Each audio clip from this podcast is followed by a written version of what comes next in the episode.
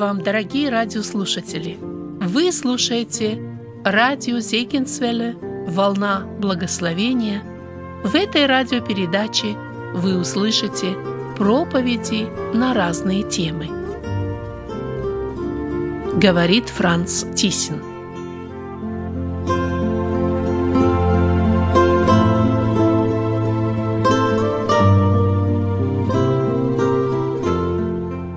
Мир вам, братья и сестры! Я принял это от Господа, чтобы мы с вами проверили себя сегодня на предмет любви. Очень простая тема, но, думаю, очень серьезная. И я хотел в основании прочитать один текст первого послания Коринфянам, 13 глава. Давайте мы с сердцем выслушаем это слово. Сначала. «Если я говорю языками человеческими и ангельскими, а любви не имею, то я медь звенящий или кимвал звучащий. Если имею дар пророчества и знаю все тайны, и имею всякое познание и всю веру, так что могу и горы переставлять, а не имея любви, то я ничто. И если я раздам все имение мое и отдам тело мое на сожжение, а любви не имею, нет мне в том никакой пользы. Любовь долготерпит, милосердствует, любовь не завидует, любовь не превозносится, не гордится, не бесчинствует, не ищет своего, не раздражается, не мыслит зла, не радуется неправде, а сорадуется истине, все покрывает, всему верит, всего надеется, все переносит. Любовь никогда не перестает. Аминь». Как-то я, работая на шахте после ночной смены, сижу в автобусе уже, мы собираемся ехать домой с одним моим соработником. И заходят еще люди тоже, садятся, и там в то время работало много наших братьев тоже верующих. Один сел, подошел там на одно сиденье, потом другой на другое сиденье сел, потом через время третий сел. И он мне спрашивает: «Франц, они любят друг друга?» Я говорю: да, они же братья, мы же христиане. Он говорит: а я сомневаюсь. Вот смотри, говорит, я халдей и сел с тобой рядом. Мне было бы стыдно, говорит, сесть, говорит, на другое сиденье, говорит, если рядом есть место, говорят. А это, говорит, твои братья, говорят. Что ты мне скажешь? Вам никогда не приходилось переживать, например, в семье такое, что вдруг, неожиданно, жена спрашивает мужа: а ты меня любишь? Почему возникают такие вопросы? Помните, по воскресении из мертвых Иисус Христос явился ученикам Своим, и когда они собрались вокруг Него, Он задал Петру 3 раза один и тот же вопрос. «Симон Ионин, любишь ли ты меня?» Вы знаете, можно очень быстро ответить на этот вопрос. Муж может жене сказать: «Конечно, а почему ты решила, что я тебя не люблю?» Когда я сказал своему соработнику, что они любят друг друга, он мне говорит: знаешь что? Я, говорит, сомневаюсь не только в том, что они любят друг друга, я сомневаюсь и в том, что они любят нас, халдеев. Я говорю: почему? Он говорит: потому что они халдеям оставили худшие места. Сейчас автобус повернется, смотри, они специально так сели, чтобы когда автобус повернется, солнце им в глаза не светило, а пусть нам, халдеям, говорит, солнце в глаза светит. Да, он немножко иронизировал, утрировал, как говорят, да. Но знаете, мне было почему-то грустно тогда на сердце. Братья и сестры, мне бы хотелось, чтобы мы очень серьезно порассуждали сегодня на основании Священного Писания, что есть вообще любовь. Потому что Иисус говорит, что все узнают, что вы мои ученики, если вы будете иметь любовь между собою.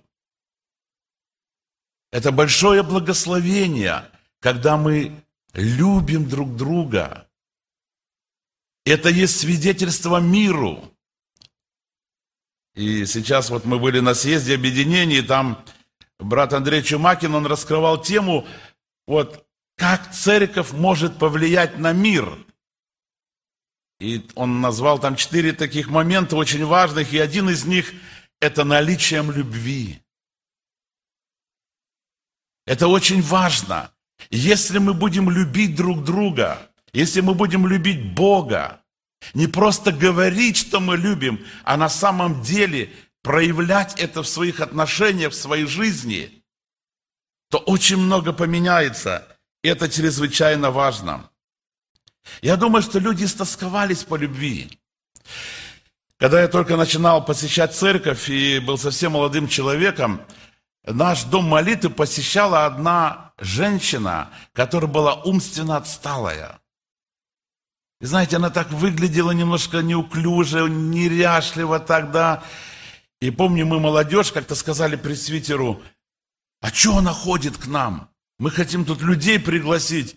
Они посмотрят и скажут: а что это у вас такие люди тут непонятные ходят на ваше служение? Я помню, наш пресвитер очень серьезно с нами говорил тогда. И он сказал: церковь, в которой нет ненормальных людей, это ненормальная церковь, говорит. Мы говорим: почему? И он говорит: эти люди, их везде, извините, пинают, толкают, выталкивают, их не любят.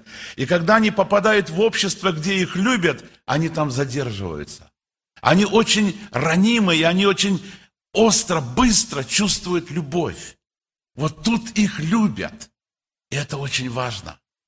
Братья и сестры, мир истосковался, люди говорят, что они любят, но на самом деле это не есть любовь. И поэтому мы, как христиане, мы призваны утверждать эту истину, что Бог есть любовь. Так написано.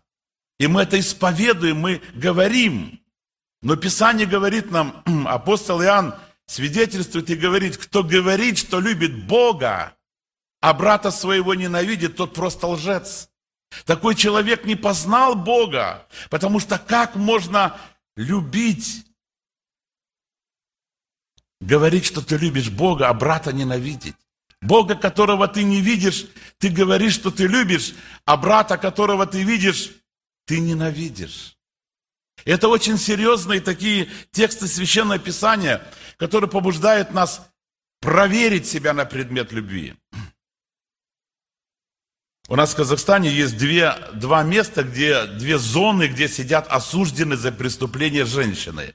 И одна зона находится у нас там, поселок Коксон такой есть, который мы начали посещать уже давно, где-то в 90-е годы, когда открылись вот двери, и мы могли посещать многие учебные заведения, места заключения.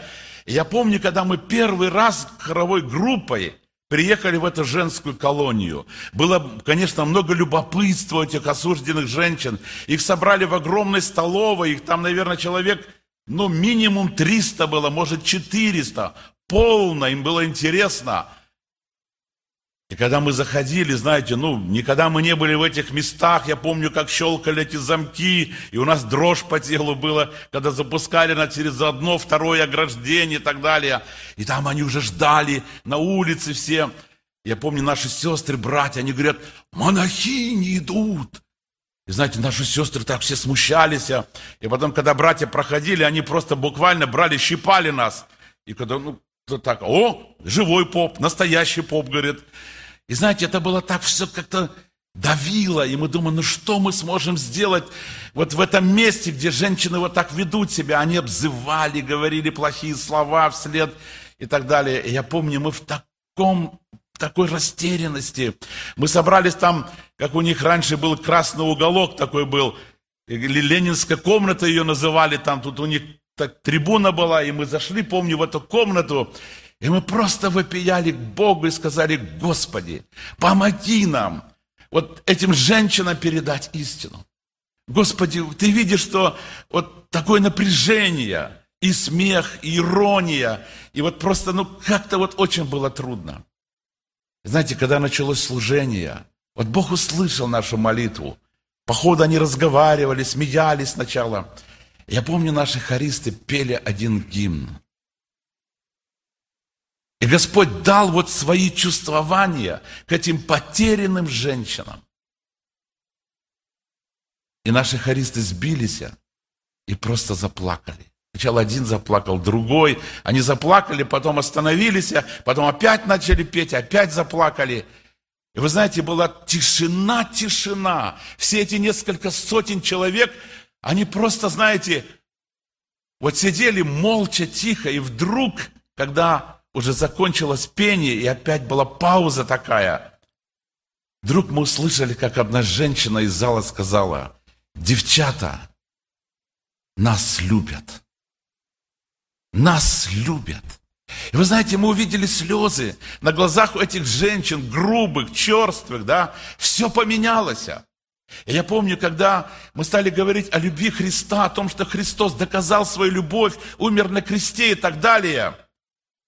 И мы сделали призыв покаянию, я смотрю, они все встали и идут вперед. Я буквально их остановил, я говорю: извините, пожалуйста, верните все на место и садитесь снова. Вы, наверное, не поняли.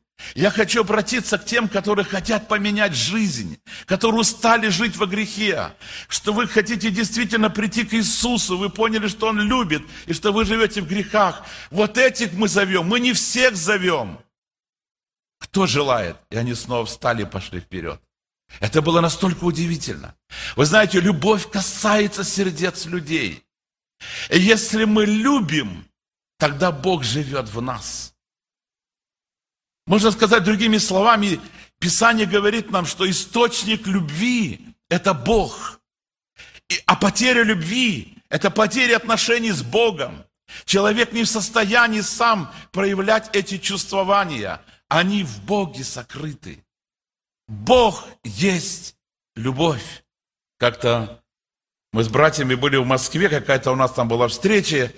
Это тоже давно уже было свободное время такое, и кто-то сказал: давай пойдем на Арбат. Там, говорят, можно свободно свидетельствовать. Ну, времена поменялись, и мы тоже пошли туда, и пытались, конечно, это тоже делать, и вдруг смотрим, там кришнаиты очень активно пропагандируют свои убеждения, раздают литературу тоже, и приглашают людей, говорят, здесь недалеко, у них где-то там есть квартира, они будут проводить служение. И мы решили пойти посмотреть. Я не буду вдаваться в детали, в подробности, но мы думаем, ну что мы можем здесь делать? И мы просто, когда мы вышли, мы там стояли, у нас было, может быть, час больше времени, мы хотели это время использовать, чтобы вот те разочарованные люди, которые выходили оттуда, им что-то рассказать о Господе. Я помню, как сейчас ко мне подошла одна женщина, и когда я стал с ней беседовать, она говорит: у меня к вам один вопрос. Один вопрос. Пожалуйста, ответьте мне. Она говорит: я когда-то давно была в одном здании, там люди собирались, и там у них было написано на стене что-то было написано. И говорит: я помню, было написано: Бог есть любовь. Она мне говорит: скажите, это правда или нет? Я как проповедник пытался сделать какое-то видение. Она говорит: пожалуйста, скажите, да или нет. Я сказал: да. Я не знаю, почему она мне поверила. Но она заплакала и сказала: если Бог есть любовь, тогда есть надежда. Тогда есть надежда. Тогда есть смысл жизни. И я еще раз увидел, как люди тоскуют без этого, как им плохо, тяжело. И это так важно. Любить. Любить. Братья и сестры, я не знаю, что вы думаете, каждый о своем сердце. Как вы оцениваете свое состояние? Но тут нужно быть очень аккуратным, чтобы не обмануть самого себя. Я думаю, что я люблю, а может быть, окружающие страдают от недостатка любви в моем сердце. И я так пришел к такому выводу: намного труднее, тяжелее и важнее проверить себя на предмет любви среди людей, с которыми я чаще контактирую. Это моя семья, это мои соработники, это сокурсники, это церковь. Один брат как-то мне говорит: знаешь, говорит, я, говорит, так понял, что я, говорит, по призванию, говорит, миссионер. Я говорю: почему? Но, говорит, мне нельзя долго быть на одном месте. У меня, говорит, дух миссионерский. Я говорю, а чем это выражено? Она говорит, понимаешь, как тебе сказать? Если я, говорит, долго задержусь на одном месте, я, говорит, чувствую, что люди меня перестают любить, говорит. Я говорю, а ты их? Он говорит, ну, если честно, мне тоже их трудно любить, когда я их узнаю. Я думаю, вы понимаете, какое это обманчивое состояние. Как это неправильно. Знаете, можно любить весь мир, а ты полюби того, кто рядом. Можно сказать, Господи, мы любим всех, кто в Африке, в Индии там и так далее, потому что мы никогда с ними не соприкасались. Но любить тех, кто рядом. Любить их такие, как они есть. Вы помните, в Нагорной проповеди Иисус Христос, уча своих учеников, сказал им удивительные слова. Он сказал, если вы любите любящих вас, вы ничего особенного не делаете. Так делает весь мир, а вы не так. А вы любите тех, кто вас не любит.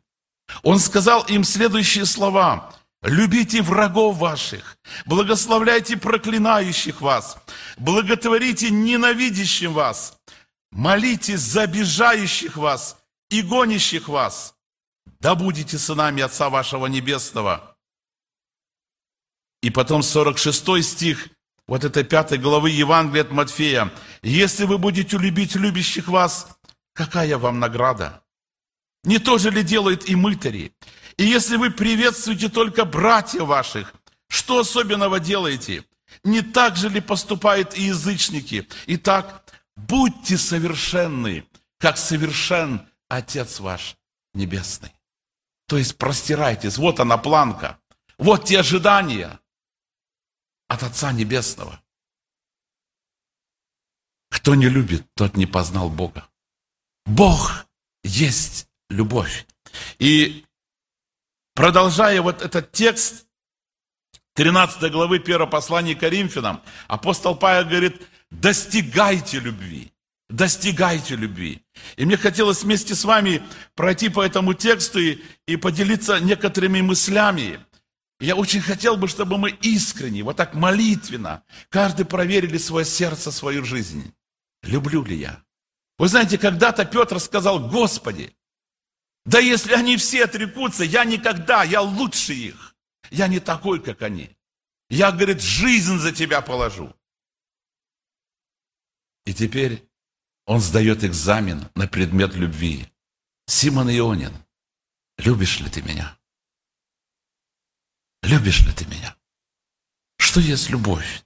И вот мы прочитали, мы можем иметь искушение компенсировать отсутствие любви большой активностью, большой жертвенностью, большим служением. А Писание говорит, что все это не имеет никакого значения, никакого веса, если мы не любим. Мотивацией всего того, что мы перечислили, должна быть любовь от всего сердца. От всего сердца. Бог возлюбил мир и отдал Сына Своего Единородного, дабы всякий верующий в Него не погиб, но имел жизнь вечную. И Библия говорит, у вас должны быть те же чувствования, какие и во Христе Иисусе. Итак, любовь долготерпит. Любовь долготерпит. Она должна быть в действии. Она терпелива к людям. Любовь терпелива к людям. Давайте мы на этот предмет себя особенно проверим, братья и сестры. Мы можем быть несправедливо обижены. Обычно есть такое искушение думать, что ко мне несправедливы. Я обижен, огорчен, но у меня как бы вроде есть причина на это. Со мной поступили несправедливо. И в таком случае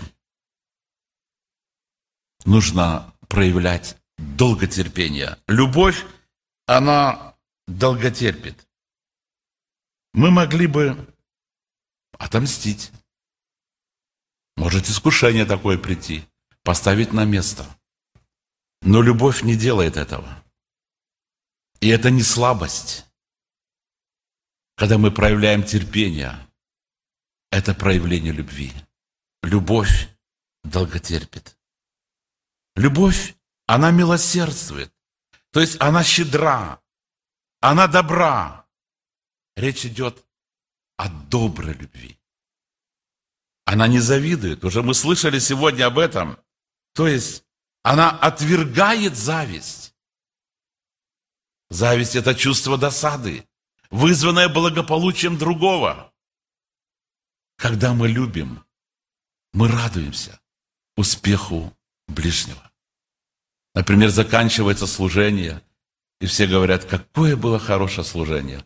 Ну, слава Богу, что вот был брат Арон, и он сказал такую замечательную тему. А я стою и думаю, а я что? А я что не проповедовал? Я должен уметь радоваться этому. Бог благословил брата. Слава Господу! Люди получили назидание, благословения. Кто-то спел. 3 группы пели, 4 группы пели. Про одного говорят, про других не говорят. Можно много привести параллелей. Мне очень хотелось, чтобы мы тоже на это обратили внимание. Любовь, она не превозносится. То есть она не гордится. Там нету хвастовства. Там нету высокомерия.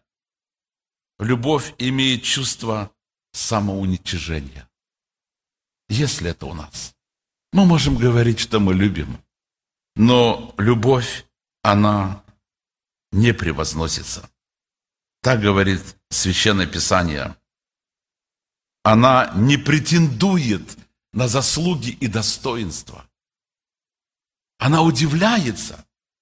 Человек, который действительно любит, он удивляется, что его любят. Он не требует этой любви к себе самому. И это христианское сердце.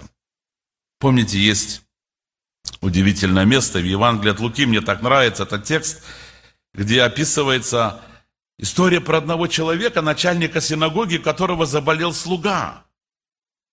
И мы читаем, что он услышал об Иисусе, это написано в 7 главе Евангелия от Луки.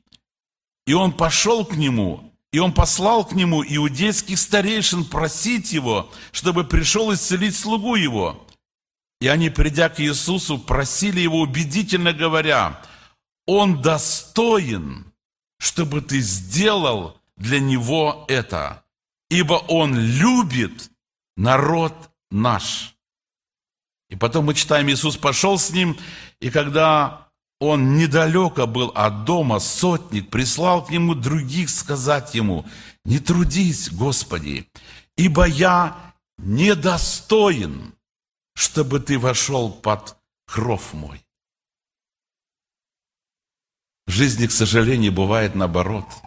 У нас есть искушение думать и говорить, «Мы достойны», а люди говорят, «Да он недостоин». А здесь весь народ говорил, он достоин, он любит народ наш, а у него самого, и знаете, вот это и есть наличие любви. Любовь, она не превозносится, она не бесчинствует. Что это значит? Там нету грубости, там нету проявления резкости, там есть учтивость. Там есть тактичность, там есть приятность во взаимоотношениях. Это очень важно. Иногда мы хотим это оправдать, мы говорим, что меня вывели. Это неправильно. Любовь не бесчинствует. Она не ищет своего.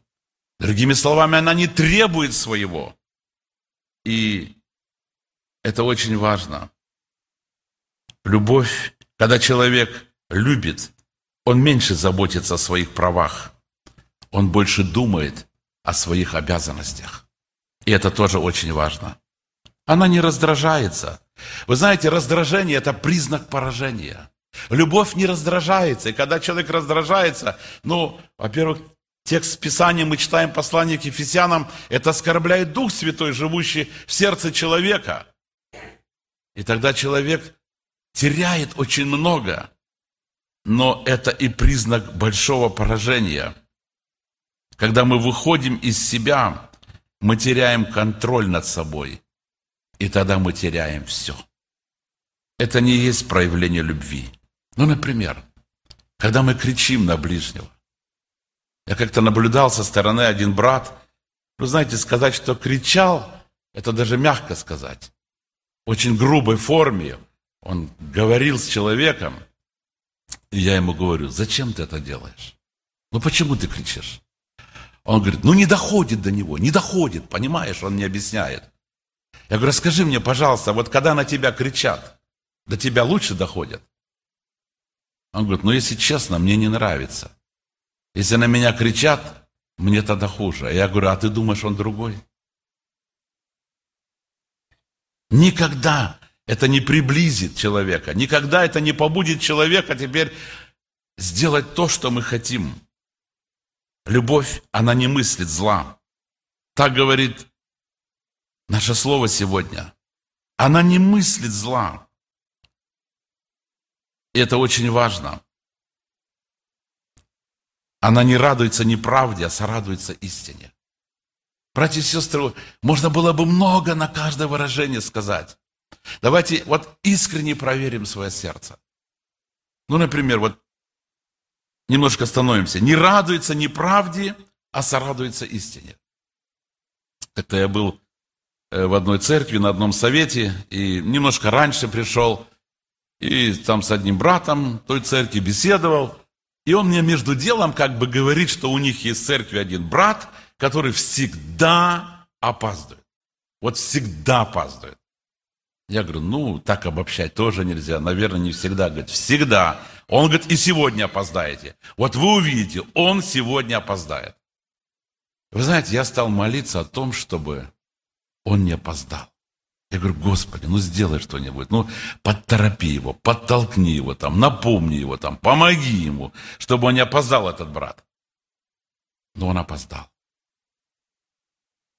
Самое страшное, что для меня было, когда мы уже сидели, и тот брат, о котором мне говорил этот первый брат, когда этот заходит опоздавший, он на меня посмотрел, тот, который мне говорит, что тот всегда опаздывает.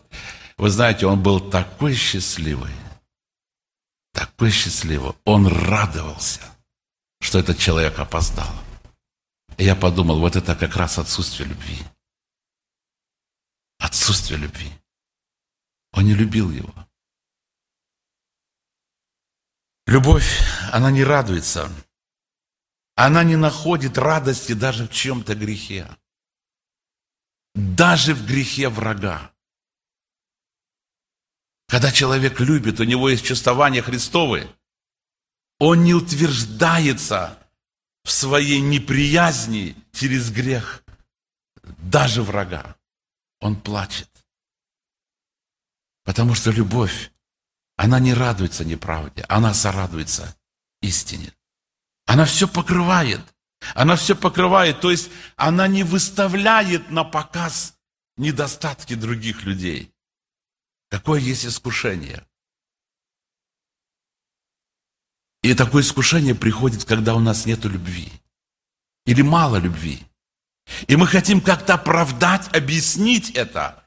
И начинаем рассказывать тогда другим о недостатках этих людей, которых мы недолюбливаем, оправдывая отсутствие или недостаток любви к ним.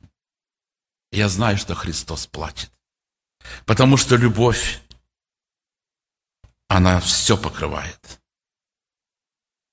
Она всему верит. Любовь верит в лучшее о человеке. Это же так важно, когда мы можем верить, доверять, не сомневаться. Когда есть чувствование любви друг к другу, вы знаете, невероятное происходит. Я помню сейчас один случай такой, что было два человека, они очень любили друг друга.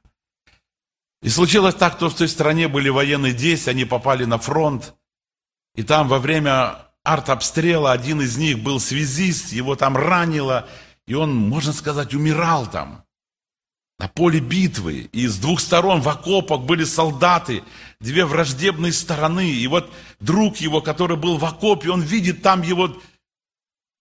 Друг близкий умирает, и он командиру говорит: можно я поползу, чтобы спасти его? Он говорит: не стоит, понимаешь, не стоит. Это бесполезно. Тебя убьют, ты не сможешь ему помочь. Он все-таки ослушался, и он побежал туда.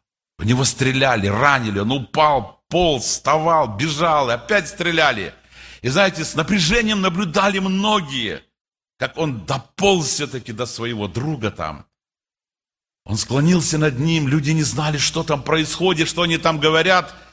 И потом они увидели, что он взвалил его на плечи и полз с ним вместе. Потом на четвереньках, потом на полусогнутых. Опять в них стреляли, он опять упал. И все-таки он донес его до траншеи. И когда он снял его с плеч, его друг был мертв. И командир ему сказал: я же тебе сказал, что не стоило. Ты же сам раненый теперь. Не стоило. И он сказал командиру: командир, стоило. Стоило. Когда я до него дополз, он еще был живой. И когда я над ним склонился, он открыл глаза. И когда он меня увидел, он сказал: я знал, что ты придешь. И умер. И говорит, ради этого мгновения стоило. Любовь всему верит. Любовь всему верит. Любовь всего надеется, написано. То есть, когда мы любим, мы не ставим крест на людей. Мы не говорим, это безнадежный человек. Знаете, иногда некоторые говорят, его, говорят, могила только испортит. И исправит. То есть бесполезно. Когда мы любим, мы так не говорим.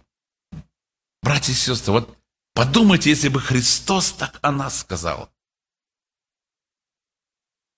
Я слышал много свидетельств людей. Я помню, один молодой брат говорил, что я, говорит, был настолько далек, я, говорит, плевал в небо, я, говорит, проклинал Бога. Говорит, а Он меня спас. Вытащил из этой грязи, простил меня. Любовь надеется. И это очень важно. Она не перестает верить, она надеется.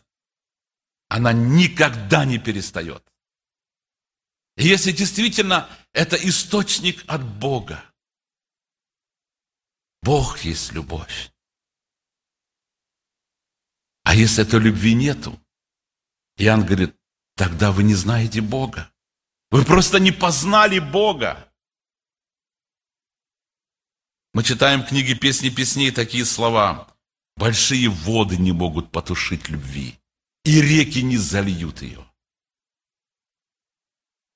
Я не знаю, что вы думаете о своей любви к Богу, к ближнему. Я хотел бы вместе с вами вот так пред Богом, ведь Он же знает, когда последний раз есть люди, знаете, трудные люди. Может быть, они есть в нашей жизни. А теперь давайте подумаем, может быть, я трудный человек. Как-то помню, один брат говорил, у нас в семье, говорит, нормально. Но он не знал, как трудно это давалось его жене и детям. Они с ним как с сырым яичком носились, чтобы он не обиделся, чтобы он, не дай Бог, в раздражение вошел. Может быть, я трудный человек. Как-то помню, один брат проповедовал о том, что нужно любить врагов. И после служения к нему подошла одна сестра и говорит, ты вот так умно там проповедовал, что нужно любить врагов, а сам-то ты любишь врагов. Он сказал, люблю. Она говорит, кого? И он сказал ей, тебя. Тебя. Она действительно, знаете, подковыривала, где-то говорила плохо про этого брата. И Господь обличил эту сестру.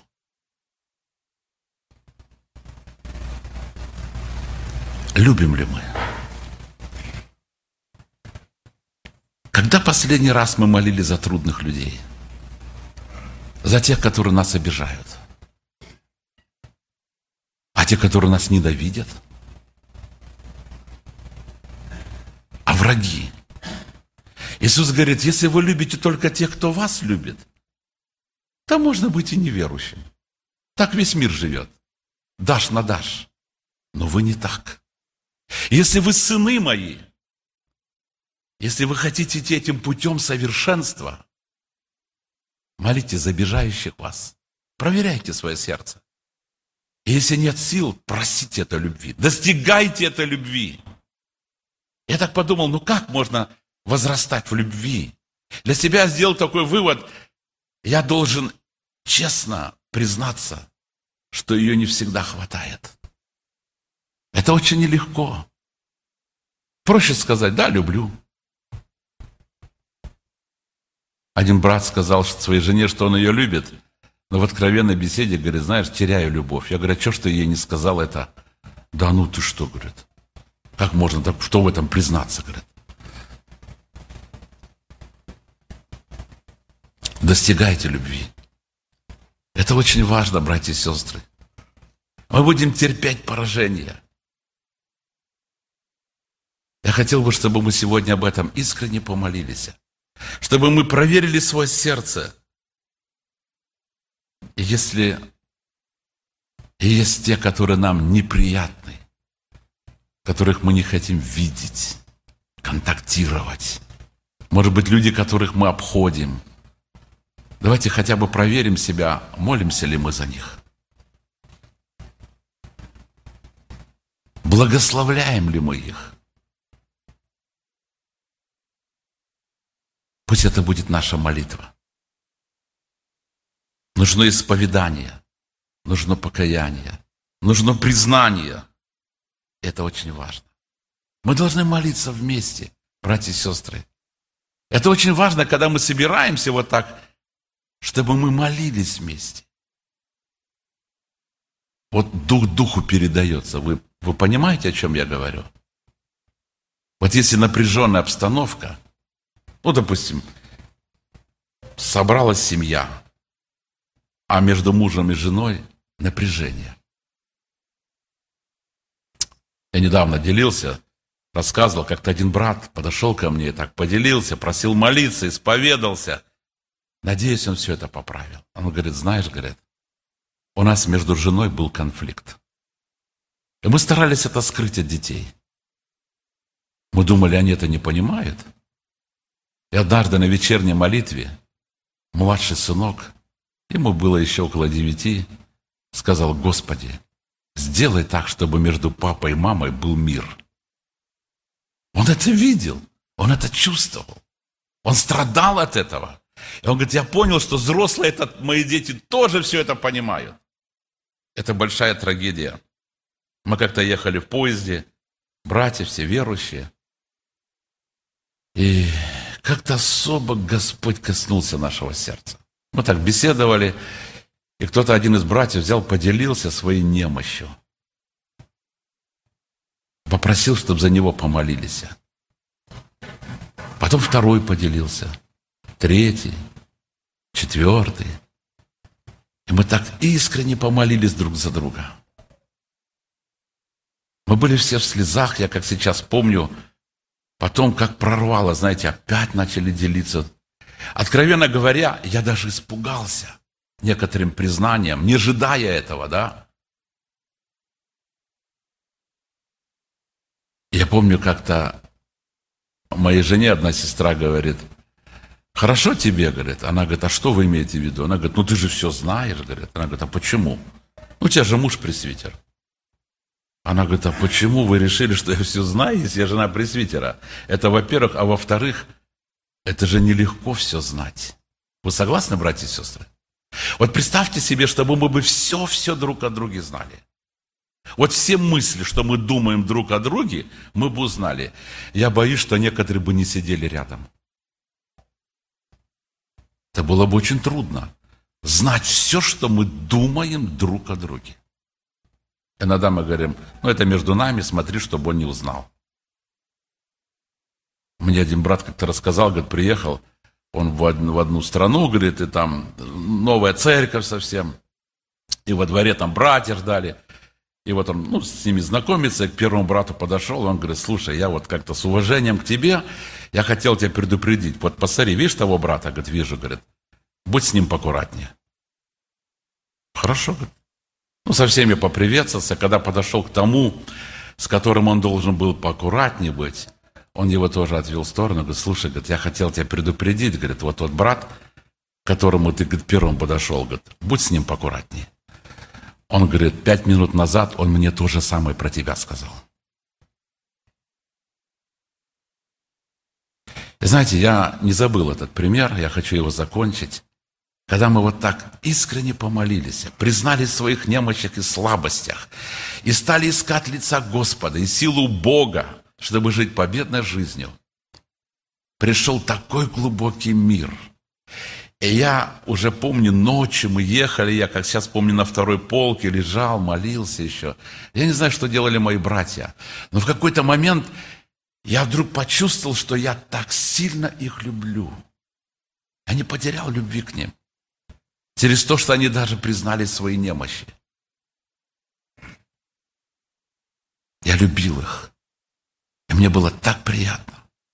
И я так подумал, Иисус меня тоже любит. Хотя я несовершенный человек. И я просил, Боже, дай мне силу любить людей, слабых, немощных.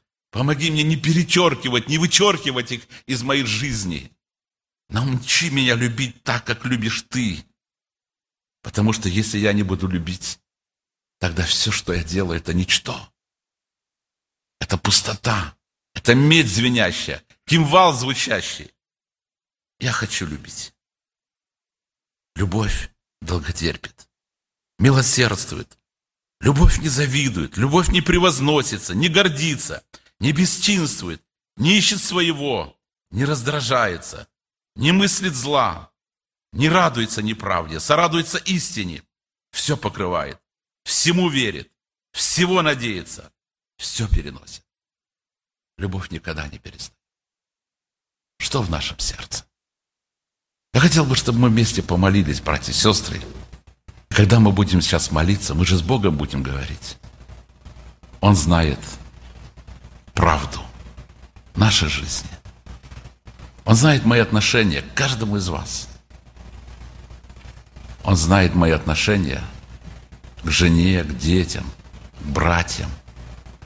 Откровенно скажу, нелегко бывает иногда. Есть искушения. Но я хочу любить. И я об этом молюсь. Я хочу достигать любви. И мне хотелось вместе с вами сегодня пред Господом прийти с этой нуждой. Я недавно слышал свидетельство одного человека, который говорит, христианство потеряло любовь. Это больно слушать. Давайте будем очень открыты, честны в молитве. Я закончу одной мыслью, потом мы помолимся. Когда мы слушаем подобные темы, иногда у меня бывают такие искушения. Я думаю, слава Богу, что есть этот брат здесь, может, что-нибудь поймет. Или эта сестра, может быть, наконец-то покается или будет любить.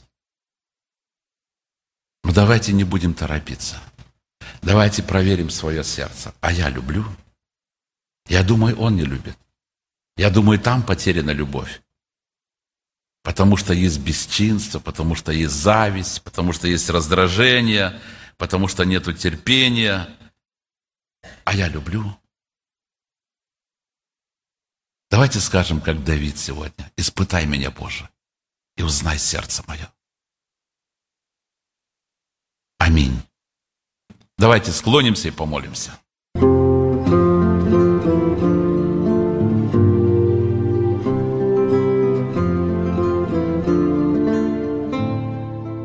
Вы слушали радио Зегенсвелле. Волна благословения. Город Детмольд, Германия. Дорогие радиослушатели, мы желаем вам Божьих благословений.